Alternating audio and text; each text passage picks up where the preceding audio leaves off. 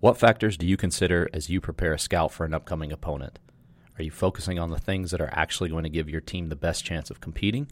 In this episode, longtime basketball coach and current Wake Forest assistant Matt Woodley discusses how he prepares defensive scouts and shares ideas for how to prioritize information for upcoming games.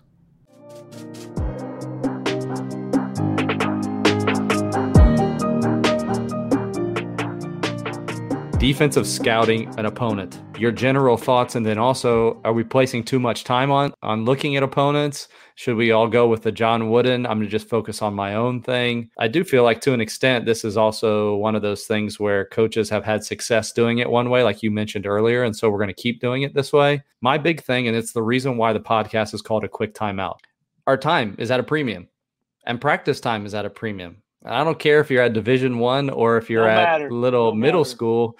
Time is at a premium. And then, how do you guys? How, how have you done in your time as a head coach? And what do you guys do now there at Wake Forest? So I think number one, I think there's way too much time concentrated on the opponent, and the time that is concentrated on the opponent are set plays or like what these teams run in the half court. To me, scouting is how is this team scoring?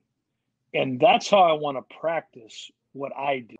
I'll go watch a team. They're going to walk through 10 set plays. Listen, nobody scores in their plays. Very, very rarely. I mean, I would guess 10% of your points.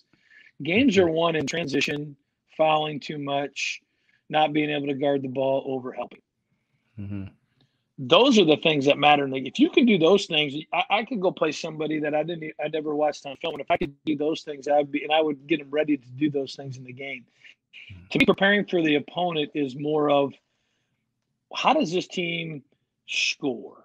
Like, is this a big middle pick and roll team? Is this a team that throws the ball in the post? Is this a team that, you know, screens off the ball, like is a motion type of team or whatever, you know, like what, what whatever. Like you got to watch them to see how they score and how they're getting their offense. And then I would just design actions in my practice where I'm going to get a ton of reps guarding. Like, because listen, if I keep getting hit in middle pick and roll, it doesn't matter. I can walk through four down, five side, two up, three down, as much as I want.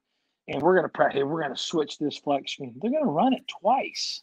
Like, why do I want to spend 10 minutes of my practice over something that they're going to run twice in the game? Mm-hmm. I think it goes back to kind of like the frequency of what this team's doing. Like if, if this is a team that if I'm playing Michigan State, I, I, I just takes back. Let's take a team in our league, North Carolina. They're the best transition team and the best offensive rebounding team in the country every year. They're like 40 some percent offensive rebounding grade every year. If I don't rebound the basketball and run back on defense, I can go over anything they want in that scoring point. I'm going to get beat by 30 points. Right. So, like to me, like you can give your team. This is why I love the pros because there's not as to me. It's like it's your now you get into a playoff series that's different because you're they're play playing so many teams. They're playing so many games. You can't yeah, you can't learn every play for no, when so you play five games a week.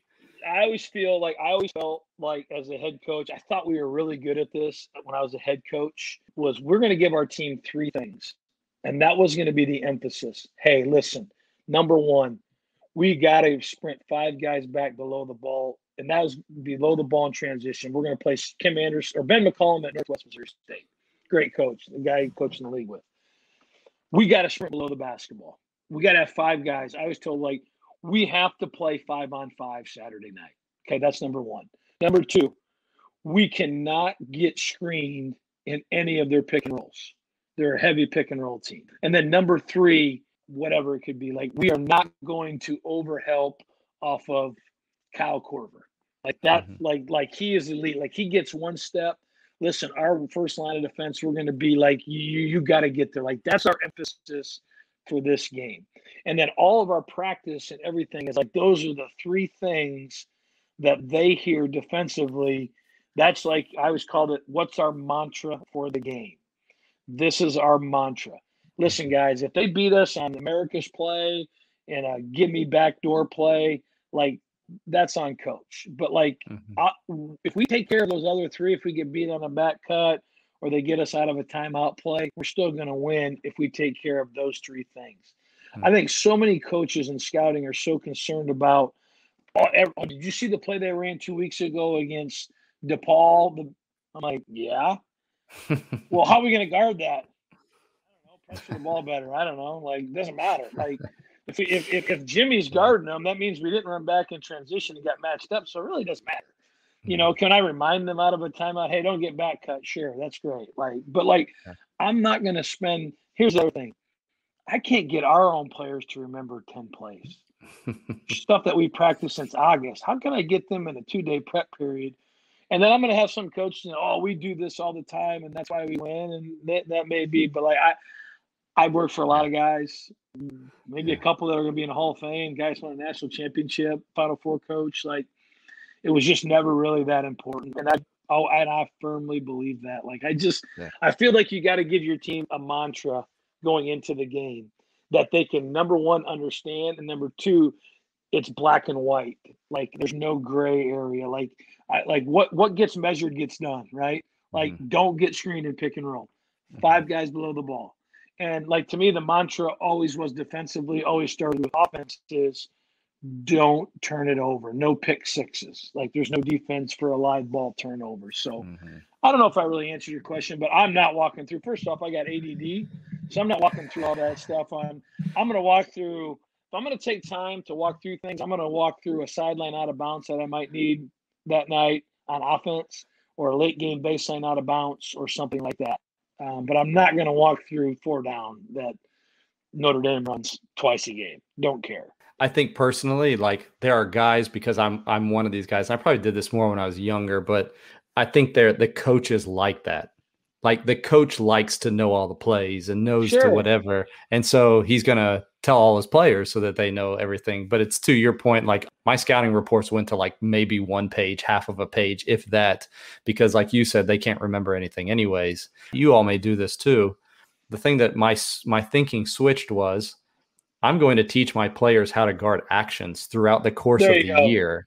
Yes. So that when a play because I think too many times, like you said, we're worried about that one play that's going to kill us. But the reality is, even if it, we've never seen that play before and they score off of it, I can the next time out say to them, hey, within that, they had a DHO to a down screen. We know how to defend DHOs and we know how to defend down screens. Let's not let that happen again. Versus this particular play, remembering all of the actions within it or remembering the play as a whole and I think that that's like marathon versus sprint. Sprint says, I got to memorize this play, this play, this play, this play. Marathon says, I've got till March for them to learn how to defend DHOs, blur screens, throwing the ball into the post, whatever. It's actually going to help you in the long run. I think like we're hurting our players by going with a quick fix. Let's beat this one play. Well, what happens is now you're not teaching your guys how to play. Yeah. Like we're not teaching them. Them into robots. Yes, and it's and we you know a lot of teams do it on offense. You you, don't, you can't do it on defense. And I think to your point, like I always had a thing of studying. And I think scouting, you, you talk to guys and yell at the guys, "Hey, listen, you're going to get a down screen here." I think those things that's good. Like the coach needs to know those things. But like I'm not going to spend all this time walking through this stuff with our players. I think that's two right. different things. I think you have to be prepared as a coach. Hey, like out of a timeout. Hey, John, listen, you, you're guarding Jimmy over here. They love the running them off the baseline stagger. Okay. Yeah. Hey, just be ready for it. You know, like I think those things are good, but I think bogging them down with your practice time, because now you then that goes all the way back to the beginning of our conversation of like, I want to spend that time in closeouts. Like every coach talks about, we just don't guard the ball very well. But if I go watch you practice, you may play one on one for five minutes. That guy may only get three reps of one on one. But yet at the end of practice, we got a 15 minute walkthrough on what this team's going to run on offense. And I'm like, it doesn't make sense. Like it just like yeah. I don't. It doesn't yeah. correlate. And your scouting yeah. reports should go on from the time practice starts till now. And like I always said a, I always had a thing like in my notebook, especially when I was a head coach, of like, here's the 10 most common actions in the GLVC that I'm going to see this year. Drury Drury loves this action. Okay, that's mm-hmm. going to be part of my shell drill. Bellarmine, Scott Davenport, like he loved running this stuff. I'm going to put that in there. Ben McCollum at Northwest Missouri, like he loved running this stuff. So I'd have this, and we were practicing against that from September on. So like when the guys, when it would happen, like they just knew what you know. They just knew how to play. It's automated. Like that. I was like when you can get your guys to to to do it to when they till they can't get it wrong, then you're gonna be okay. And it, it just gives you the best chance to win, in my opinion. If you're interested in more in-depth X's and O's breakdowns, be sure to subscribe to my Quick Timeout newsletter. In each Sunday's newsletter, you'll get small-sided game ideas, play of the week, and expert coaching interviews with college, NBA, and professional coaches from around the world. Click the link in the show notes to sign up today for a Quick Timeout newsletter.